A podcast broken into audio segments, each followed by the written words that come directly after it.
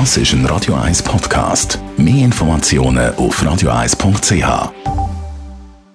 Die grünen Minuten auf Radio 1 werden präsentiert von Energie 360 Grad. Nachhaltige Energie und Mobilitätslösungen für die Welt vom Morgen. Energie360.ch Ressourcen und Umwelt schonen, ein grosses Thema natürlich auch immer hier bei uns in den grünen Minuten von Radio 1, zusammen mit der Umweltarena und darum wollen wir von Andreas Kaliesi von der Umweltarena in Spreitenbach wissen, was können wir denn im Alltag machen, für etwas Gutes zu hinterlassen und äh, die Umwelt schonen? Ja, da gibt es einiges, zum Beispiel bei der Körperhygiene. Wenn man nur kurz duscht statt badet, braucht man viel weniger Wasser und Energie.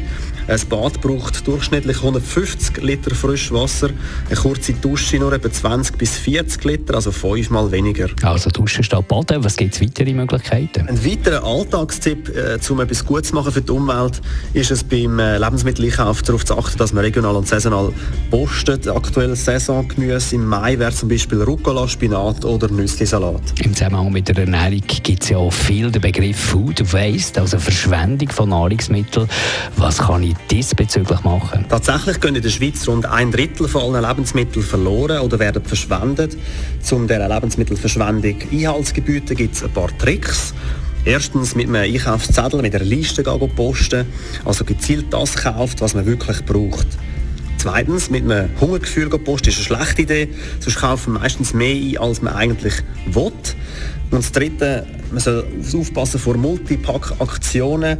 Die verleiten einem zu Käufen von übermäßigen Mengen. Das wiederum steigert das Risiko, dass die Lebensmittel vor dem Konsumbedarf schlecht werden. Danke Andreas Kriesi von der Umweltarena in Spreitenbach. Die grünen Minuten auf Radio 1.